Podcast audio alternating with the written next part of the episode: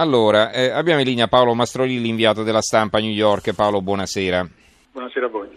Allora, l'apertura del Corriere della Sera, l'ex capo dell'FBI, due punti, Trump disse non indagare. Allora, c'è questa grande novità che sta tenendo banco negli Stati Uniti. Il Corriere della Sera ci apre, altri giornali l'hanno recuperata eh, in finale di serata, insomma, inserendola qua e là nella titolazione. Non ci sono commenti da leggervi, quindi arriviamo subito al dunque con il nostro approfondimento. Allora cosa sta succedendo Paolo?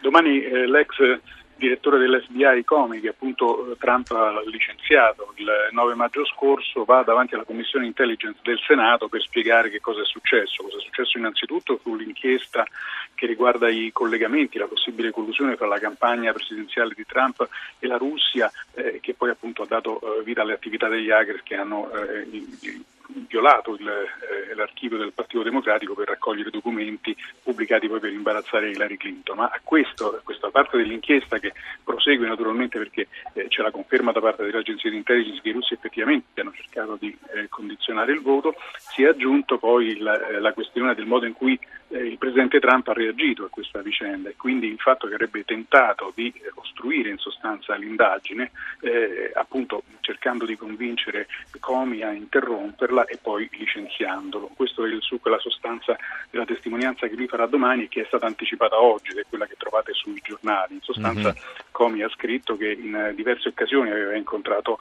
Trump, aveva avuto tre incontri di persona e sei colloqui telefonici e durante questi incontri eh, Trump in sostanza gli aveva detto di sospendere l'inchiesta contro il suo eh, consigliere per la sicurezza nazionale Flynn che si era dimesso e in generale di cercare di frenare questa, eh, questa indagine che eh, gli creava dei problemi nella gestione eh, del, del, paese. Ecco, questo è un atteggiamento molto inusuale da parte del Presidente degli Stati Uniti parlare in questa maniera con il capo dell'FBI e potrebbe configurare il reato di ostruzione della giustizia. Se questo fosse confermato in sostanza questo è lo stesso reato che era costato poi la presidenza Richard Nixon.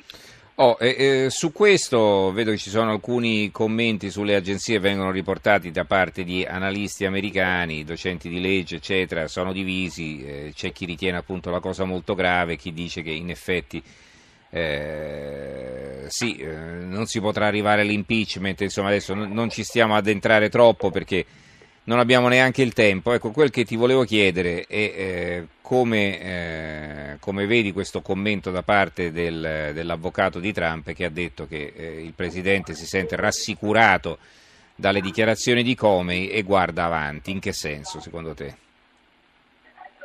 Questo naturalmente è l'atteggiamento dell'avvocato eh, difensore di Trump, ma dobbiamo tenere presente che in realtà questa eh, storia è appena cominciata, nel senso che quello che noi abbiamo visto sono sette pagine di, eh, di testimonianza e di deposizione che eh, come farà domani. Poi ci saranno eh, diverse ore di discussione davanti alla Commissione Intelligence, non sappiamo ancora che cosa verrà fuori, quindi effettivamente le dimensioni eh, di questo scandalo, di quello che sta avvenendo, le capiremo solamente domani eh, quando ci sarà appunto la testimonianza di, eh, di persona. È ovvio che il, l'avvocato di, di Trump eh, cerchi di sottolineare il fatto che secondo lui non ci sono diciamo, delle, eh, delle, prove di reato in quello che ha detto come, però questa naturalmente è, una, eh, è un'opinione eh, mm-hmm. del, dell'avvocato. Adesso poi soprattutto bisogna vedere che cosa farà il, eh, il, procuratore speciale che è stato nominato, che è l'ex direttore dell'FBI, Mueller, il predecessore di Comi, e adesso questa questione è nelle sue mani sarà lui che effettivamente indagherà i fatti, oltre la testimonianza di Comi, perché poi ci sono molte altre cose su cui stanno indagando